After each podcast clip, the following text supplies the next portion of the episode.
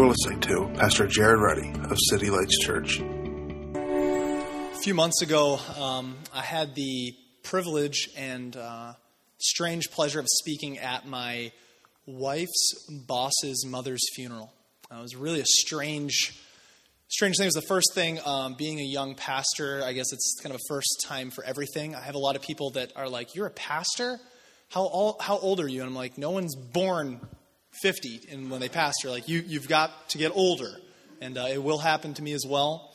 So i'm having all these uh, interesting experiences for the first time going to hospitals and praying over people that are on their deathbeds and performing weddings and ceremonies and it's just an interesting thing.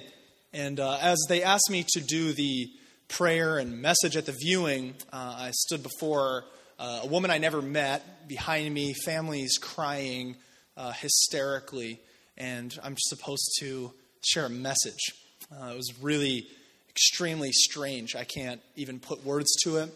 If you've ever had somebody close um, pass away to you, there's nothing in that moment that anyone can say to you already. Uh, and it's isn't it almost I wouldn't say as bad, but it's just so strange. You want to say something to that person, don't you? Just to comfort them, and you can't. What do, what do you say to a person in that place? It's amazing because it's in moments of death that like reality becomes so real. It, really does. Uh, the routine of like waking up and going to work and eating at the same restaurant every week and seeing the same people and just blitzing through your days. It's at that moments when things become incredibly real. Now, don't worry, I'm not going to talk about death all morning. So uh, it's, it's going to get better, but I just want to simply say this. When Jesus says to us, as we're in a series on the Beatitudes, blessed are those who mourn, for they shall be comforted. And blessed are those who mourn, for they shall be comforted. It's only in those moments. That's really the only thing that you can say. But there's a total difference between mourning and coping. This morning, I want to talk about the biblical basis for our hope in Christ, what it means to be comforted, and that it's entirely different from coping. Um, we see really quickly, and I, I, don't want to focus too much on death because that's just one element in this grand picture. But mourning's not confined just to death. Uh, it's not.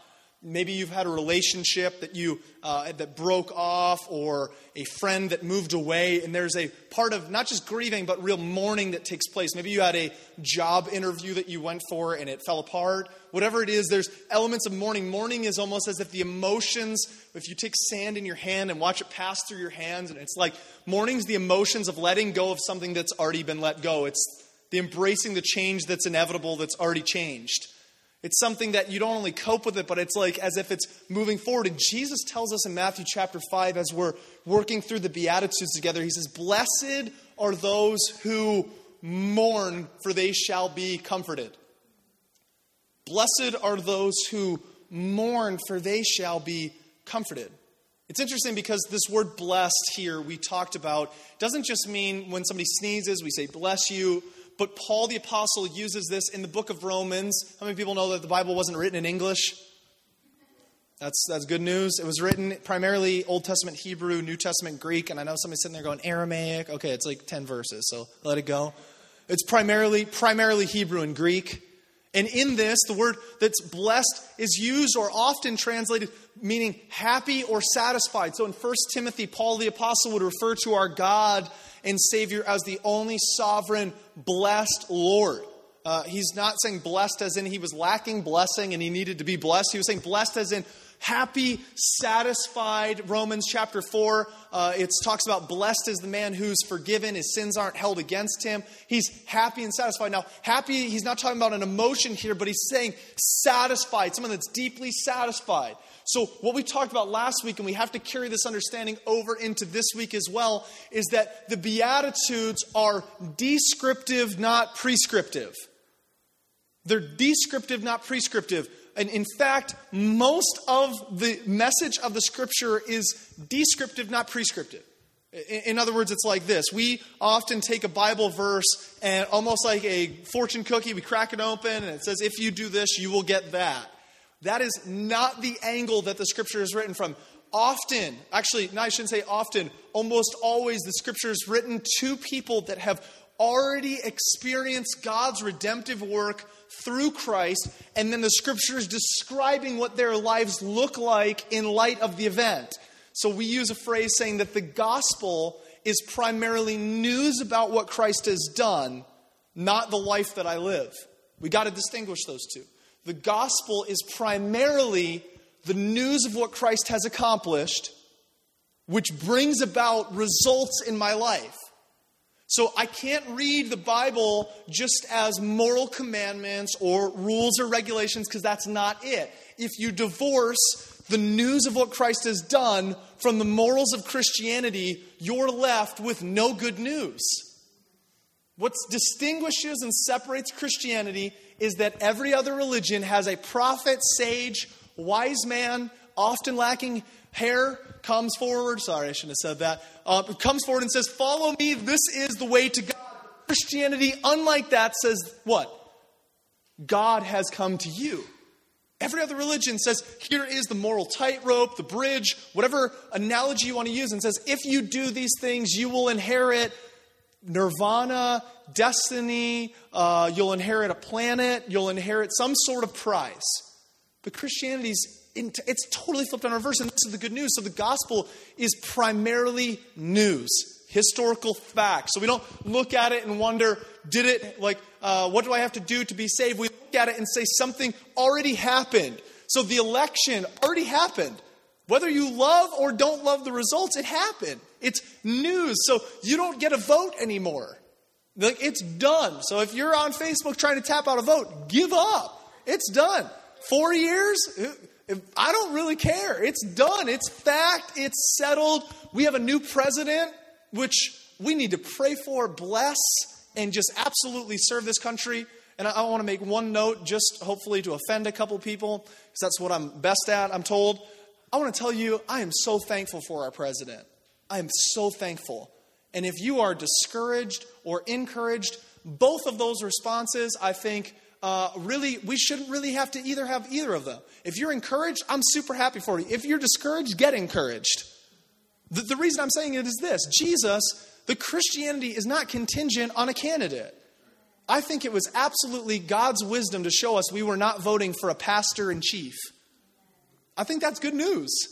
We, we were not voting in a pastor here. We were voting in a president. And because of that, God doesn't sit on his throne and go, ah, if I would have had candidate A or if I could have had candidate B, things would have been a little bit better. I'm simply saying this God's kingdom will be established regardless of candidate. I love that First Peter says we should pray for those that are in authority that we can live quiet lives and advance God's kingdom.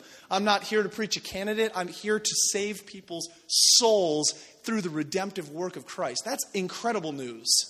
I didn't wait, I didn't go to sleep one with one emotion and wake up with the next. I didn't wake up and go, man, I'm not really sure how it's going to go if anything, I'm more excited today than ever before. We bless our president, we pray for them, and we want to influence government absolutely, but I'm so thankful that it has nothing to do with what candidate is in office. The truth is, if the other candidate would have got in, I probably would have woke up with the same thing and said the same thing to you. Because Jesus Christ is not Republican or Democrat. Praise God. Seriously. And if you think Jesus is Republican, uh, we're going to pray for you. We got a straight jacket and some juice we need you to drink later. All right? Okay. Let's work through this. So, the idea of this is that the gospel is primarily, sorry about that. Someone's like, hold on, I got to drink a what? Listen, I didn't say I'm Democrat or Republican. Everyone's like, what is he? I'm a pastor. Get over it, all right? This isn't my job's not politics, it's Jesus. So, Matthew chapter 5 is showing us that the Beatitudes are not prescriptive. It's not something I take and apply to my life. It's something that has already happened in my life. So maybe you've seen the show, uh, and I'm sorry, I don't actually know what happens in this show. So if there's something completely carnal and full of debauchery, I apologize. Have you ever seen the show Big Brother? I have no clue what the premise of it is. So if there's something behind that that's awful, all I know is that they spy on people in a house and then they live and do stuff. I don't know how you win that. I don't really win at home. Aaron reminds me of that often. I don't know how you win uh, living with somebody. Uh, I'm not really quite sure what that is, but um, maybe you've seen those shows. There was another show that recently came out, Glass House or Glass party, something or other like that, where people live in a glass thing and they voted. I don't, I don't understand it. To me, it's just odd, but whatever it is, in essence, the Beatitudes are God's alternate society. We are peeking in through this glass, looking at the life of what the kingdom of God does in a person's heart. So we stand back at the scripture and we look into a society who's been transformed by grace, and we're peering in saying, This is what the gospel, the objective nature of the gospel, does subjectively. This is what the news, in light of the news of what Christ has done, this is what it brings about in my life. And Jesus, as we discussed last week, says, Blessed are the poor in spirit, for theirs is the kingdom. Now, this one is considered blessed are those who mourn, for they shall be comforted. Some commentators refer to this as an appendage. Um, that's kind of a weird word for me to work through. But it's not to be separated from its own. But you'll actually see that the Beatitudes aren't pearls on a necklace that stand alone, but they're telling a story of God's alternate society, people that have been transformed by grace. This is how they then live. So when Jesus says, Blessed are those who mourn, for they shall be comforted. I was trying to find a, a word picture or a story or some kind of analogy. I love pictures and words and stories because it just helps me anchor my thoughts on them rather than just staying in the abstract. And uh, I came across a, a story. Um, really, I have no clue how, to be honest with you. I was studying, just kind of looking through Greek mythology. Does anybody like those types of movies? I'm just glad we don't dress like that anymore. But um, I, I, really enjoy the Clash of the Titans and whatever, Lord of the Rings, and that's not even the same thing. But uh, I really like all those types of movies that just, they, they, they've got good, they've got good, you know, stuff to them.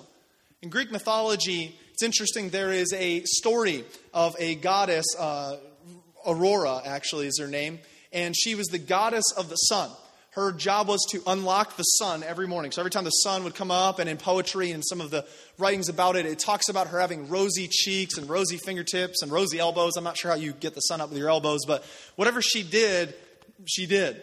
And somehow, though, she uh, got Zeus angry, and in getting Zeus angry, he cursed her with uh, an unsatiable sexual appetite, uh, which is quite the, quite the curse.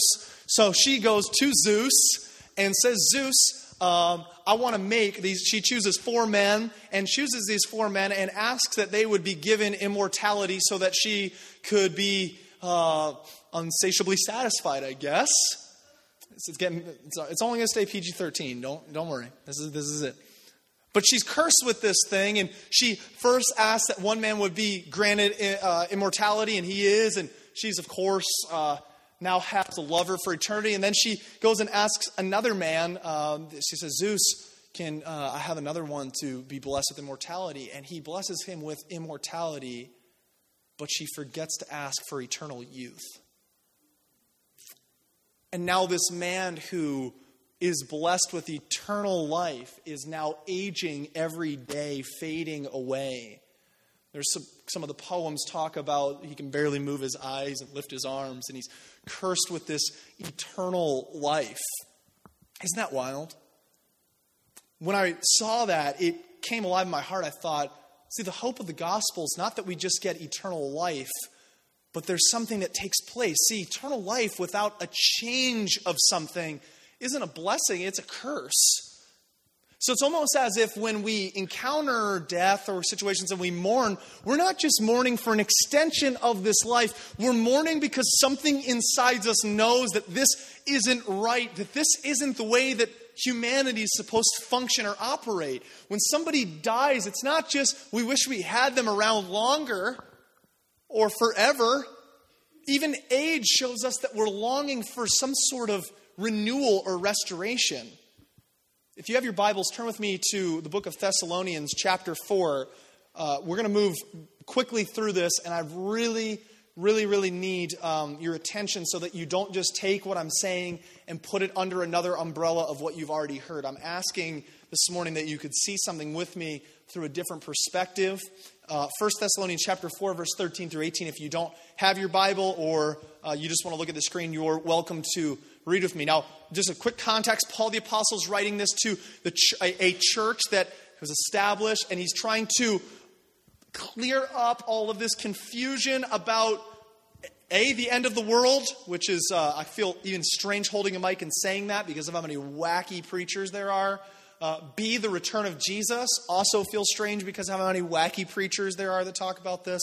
And paul's trying to clear up misconceptions and saying this is what happens so he starts off by saying this to the church, we are not of those, brothers, we don't want you to be uninformed about those who are fallen asleep. He's talking about those that have already passed away or died, that you may not grieve as others do who have no hope.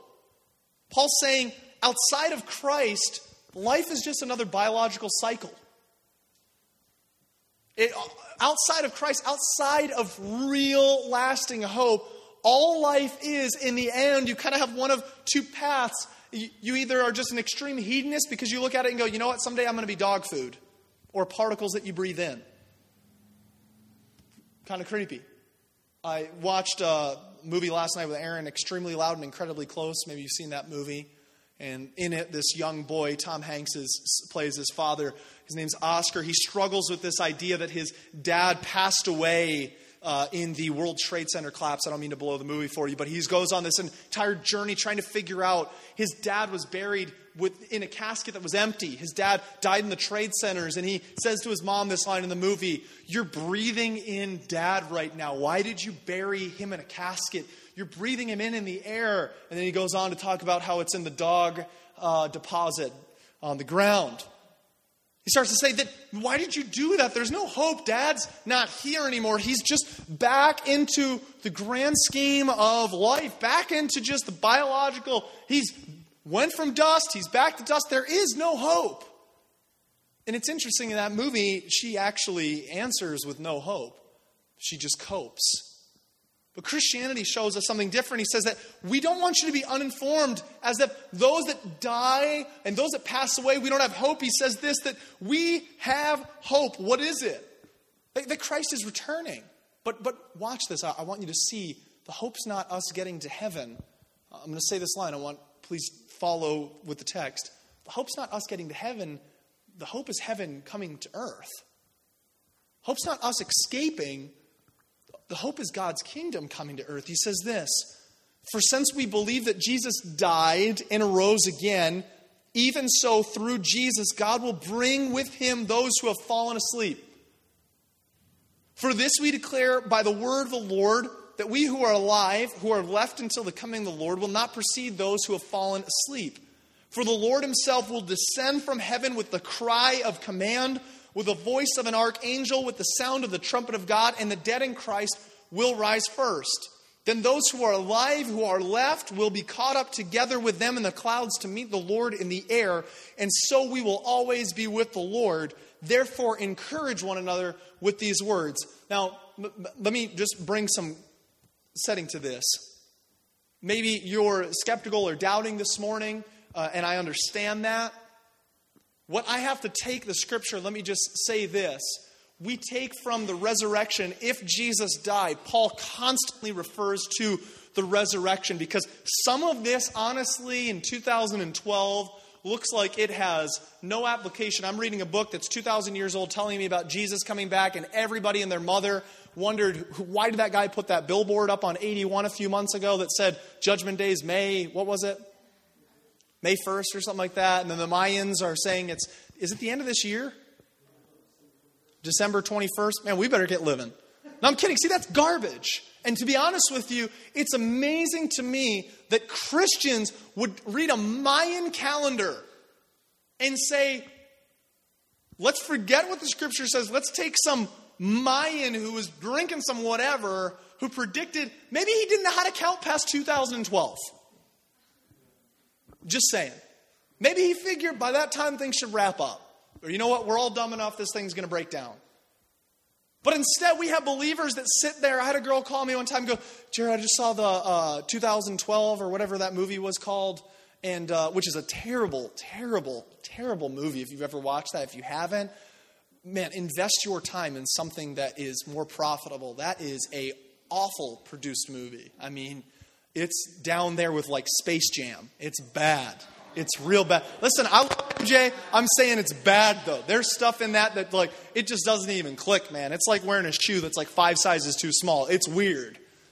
So if you watch the movie, save your time, but I'm just simply saying it's amazing that as believers, we so often let culture determine what Christianity looks like, the end of the world, and we start hearing these things. And part of us, is, and to be honest with you, I'm so fed up with people declaring the date when Jesus says nobody knows. Every time they do that, it makes me, a preacher, look so stupid.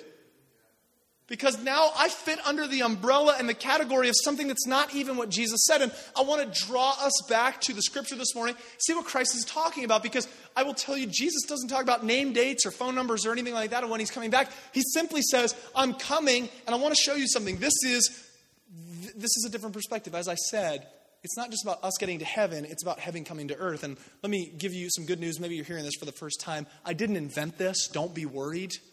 Uh, there are large, large, large streams of denominations that hold exactly to this. Um, maybe you are fascinated with Left Behind books, uh, and if you are, that's between you and yourself. Uh, if you are, let me just simply say this if you travel anywhere outside of the uh, local 50 states, that theology is not um, widespread. It's a nice book. I'm just simply saying Let's let the Bible speak to us this morning. If you love those books, I'm not trying to offend you. I'm just simply saying that there's other streams of theology outside of outside of fiction. So I'm just saying. All right, we'll continue. Verse 16 For the Lord himself will descend from heaven with a cry of command, with the voice of an archangel, and with the sound of the trumpet of God. Watch this. And the dead in Christ will rise first. Then we who are alive, those that remain, that's all we know, that there will come a time and people will still be alive on the earth, will be caught up with him together in the clouds to meet the Lord in the air, and so will always be with the Lord. It's interesting. Paul the Apostle here is speaking to us. We, if we're not careful, we read this as if it's just straight up literal facts and not understanding the narrative and the context in which Paul is writing. See, this Bible is extremely Jewish. It's extremely Jewish. Now, I'm not saying it's Jewish, I'm saying its roots are found in Jewish history. Jesus was Jewish, in case you're wondering. This Bible finds its roots in Judaism. Now, it's modified in many levels. It's not an extension, it's not a cousin, it's a radical modification due to the resurrection of Jesus Christ. But its context is first century Judaism uh, and even stretch out beyond that. And what Paul is doing here is that he is alluding to something so much more radical than we let ourselves look at this and say, so Jesus is telling me someday he's going to return, we're all going to be caught up in the air, and we're going to be with him forever, and then what happens to the earth? It kind of blows up, things happen, Armageddon. I read something about Revelation about blood is knee high or high as the horse's bridle. Lord, I'm blood. I'm not a big fan of blood. I, I donate blood and I'm ready just I'm ready to be done. So what was Jesus trying to communicate here? What's Paul saying? Those that are alive will meet him in the air and leave. See, so much of our theology, if not careful, even conflicts itself to the point where, as if this has been read, read so many, uh, so many times, as if saying, I'm accepted in Christ, now I jettison from this world and the world is destroyed. But Paul's alluding to something far more powerful. He says that those that are alive will be caught up together in the air.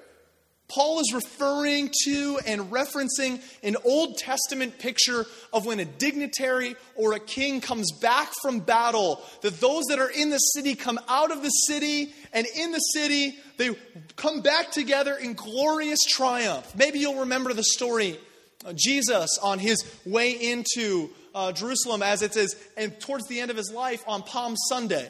How many people know what Palm Sunday is about? Everybody waves palms and you're younger, you cut it out and color it and stuff like that. What is that about? The city went out to meet Jesus and he rode in and they celebrated, crying, Hosanna, Hosanna, salvation, salvation. And then they came together in a triumphal procession and marched back with him into the city, saying that this is king. See, what that was was not just happenstance. They're like, oh, Jesus outside? Why would you do that? When somebody comes over your house, you don't often go to their car and say, let's walk into my house together. In our culture, if we know someone's coming over, not come in. Well, what, what's he alluding to here? He's alluding to an Old Testament picture of a king returning from battle, victorious. And the people of the city go out to celebrate outside the city to meet the dignitary. I don't know if you've ever seen, uh, maybe you saw the royal wedding, and if you did, we also have a room with a straight jacket for you. I'm kidding. No, but maybe you maybe you really paid attention to the royal wedding that recently took place and all of the incredible things. How many people know there's a procession that goes with it? It wasn't just her walking down an aisle and going, All right, have a great day. Thank you so much for coming. There was so much that happened. There was a celebration that before they ever got there. See, we're in, in a democracy in which we live, as Americans, we so kind of just bypass that kind of the pompous understanding the celebration. But what Paul's referring to here is this that when Christ returns to us, we're not just being caught up in the air to be whisked off into heaven. We're meeting Christ in the air, and then what? Returning with him. The hope of the gospel is not that, listen, not that God makes all new, all new things, but he makes all things new. Revelation chapter 21 says that this same earth is going to be restored.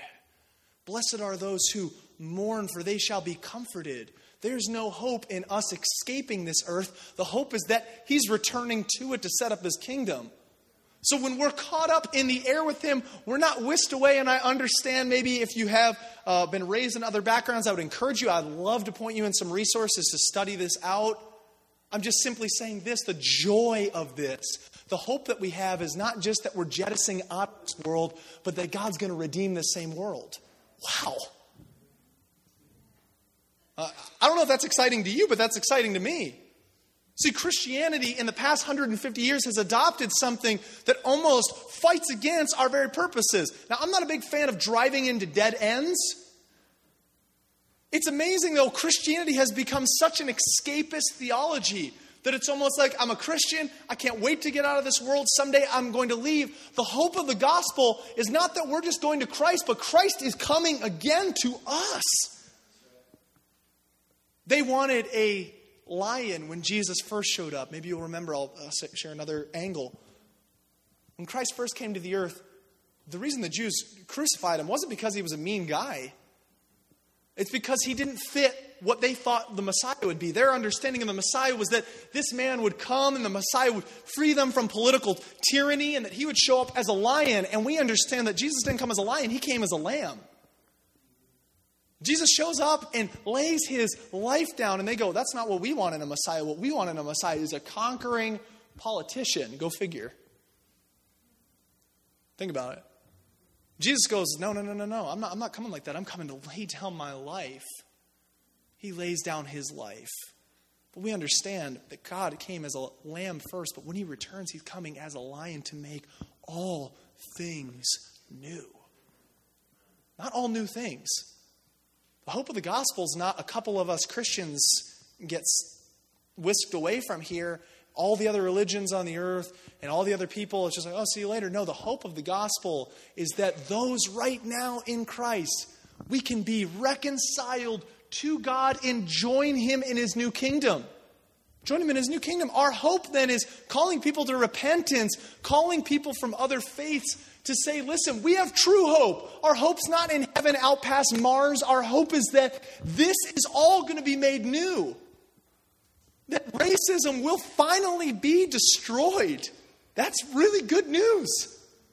That sickness will be blotted out once and for all. When Jesus, in the beginning, uh, I shouldn't say Jesus, I should say the Lord, referring to Trinity, when they created the earth, they said, and he looked at it and said it was good. I've got great news. He never said it was no longer good. This earth, it's not like he's given up on it. Jesus didn't come, listen, Jesus didn't come just to take people away. If that's our, I, I would really please, I would challenge you, study, study that out because Jesus didn't come to take people away. Jesus showed up and said, The kingdom of God is at hand. Kingdom of God is at hand. The hope that we have in Christ the hope. We're not of those who mourn without hope. We're not of those that grieve without hope. Think about it. It's not that we just die and then we move our status from here to there as if it's our new residence. As if we have, listen to me from our analogy before, as if we now have immortality without forever youthfulness. That's not a blessing. The scripture speaks so much about a bodily resurrection. That the hope that I have in Christianity is that I said it last week. This is not, I know you can't figure out this, and my it's almost like my message and my incredible good looks contradict one another. I understand that. It's it's it's, it's struggle. I'm going to get a glorified body. I know everyone's like, how is he going to look any better than he does today? Aaron, get ready. It's going to be great. I'm, look, I'm going to look better than I did. I know. I was like, man, he's such an arrogant jerk. I'm kidding with you this morning. If you don't have a sense of humor, we also have a jacket for you over there and something. No, I'm kidding. The, the, the hope that we have, the real hope in the gospel, is not that I'm just living this life and then going to heaven and it's the same thing, but that there's a restoration, a renewal, that things will be made whole again. Blessed are those who mourn, for they'll be comforted. There's no comfort in coping.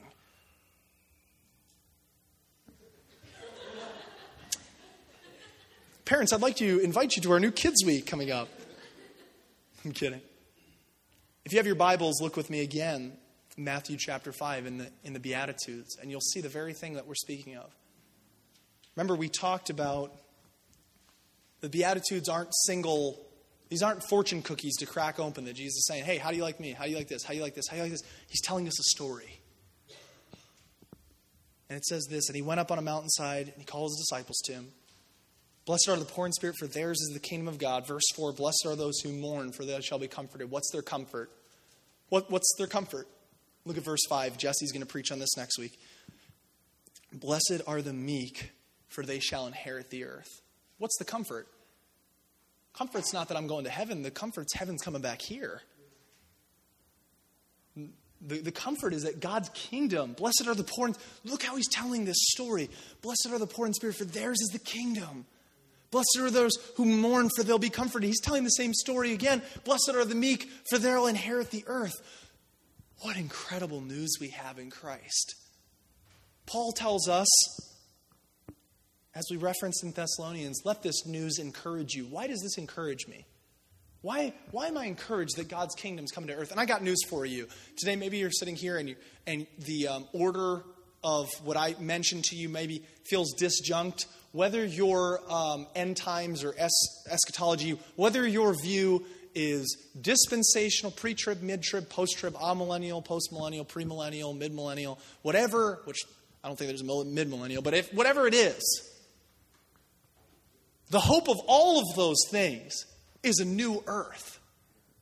The hope of all of this is a new earth. I'm just simply saying this. The goal of Christianity is us not getting out of here but us coming back here. I'm going to be in this, maybe not in the same church. It's probably not going to look the same. We're not going to do the same service. We're going to have Jesus Christ here and not just through the ministry of the Word and through the presence of His Holy Spirit, but we're going to have Him here. And the nations that rage against will be made new. That is incredible hope. Who's Jesus? Why do we have hope in Him? The resurrection is the message of God's new world being unveiled in Jesus Christ, inviting us to belong to it. N.T. Wright says it like that, great scholar. The message of the resurrection is God's new world unveiled through Jesus Christ, saying, You can come in. When we say these songs, Jesus paid it all, all to him I owe, this story is far more beautiful. It's not just about us getting to heaven, it's about him restoring all things. Why does that encourage us? What, what, does that do for us practically? Maybe you sit here this morning and say, well, great. Basically, Jared said that I've got, I shouldn't mourn. I should get a, wear a jacket. I don't trust city lights with my kids because it sounds like they're screaming downstairs. Uh, I'm kidding. What's, what's, the, what's the hope? Why does this encourage us? It encourages us because your work matters now. Your life matters now. It's not that we just go through this life for the next 60 years or 70 years and hope that things pass. It's not that I just ask a couple people, say, you can be forgiven of sin. For what? So that you can sit in heaven for all of eternity? As much that sounds good, I feel like that cheapens what the Bible sells us. It's not just about us getting to heaven. The truth is, we're inviting people into a place that no one would turn down, a place that's made new, a world that's perfect. I know you might sit here and think that sounds new agey. It's not, it's Bible. You have the hope of restoration where pain and sickness and disease, I can't paint this for you. Your wildest dream, this isn't Willy Wonka, this is the kingdom of God. Everything's new. Why are those that mourn comforted? Why? What hope is it that I'm mourning comforted? The hope is that comfort is not just coping, but I'm going to have a new body here, a new earth here. Relationships, this world is finally going to function like it's supposed to all of the pain, all of the suffering, all of the earthquakes, all of the disease, all of the racism, all of all of the just disgust of this world, all of the tension, all of that's going to be done. And Jesus Christ says, I'm inviting you to be a part of that world. Listen, not just when you die, now. The hope that I'm going to be a part of his eternal kingdom lets me be a part of it now. Remember again, the alternate society. The church isn't just supposed to be a bunch of people that gather together each week and talk about living good lives for God. It's, supposed to be an alternate society that the world can peek in through the glass and say, that's what life's supposed to look like. That's what marriage is supposed to look like. That's what love's supposed to look like. That's what forgiveness. That's what that's what relationships. The, the, the church is the alternate society. We haven't done a very good jo- job at that. That's our calling. And Christ isn't going to give up until we model that. I hope this is good news to you this morning. If it's not, then I, I apologize for not relaying it in a, a, better way. I pray God's word did. If it offends you, um, depending on which part, I apologize. Uh, I do. Um, if you would like to dialogue or discuss this, I would be more than pleased to sit down and walk through this with you. And I'm not a combative person. I'm not trying to convince you. I'd love to show you the hope that we have in Christ. I would love to show you. He's not just making all new things, He's making all things new. Wow. Let's pray. Father, thank you this morning that the hope of the kingdom of God is not that you are going to destroy this world and then we are going to be whisked away to an eternal kingdom, but the hope is that you have an alternate society in the now, that your kingdom is already here. And Father, we respond uh, in the brokenness of the world right now and say, we want to be a part. We want to model for this world what it looks like to love, what it looks like to forgive, what it looks like to be transformed by your grace. Lord, use City Lights Church as an alternate society. Let the world peek in and say, that's how we're to work. That's how we're to live. That's how we're to love. That's how we're to forgive. Lord, thank you.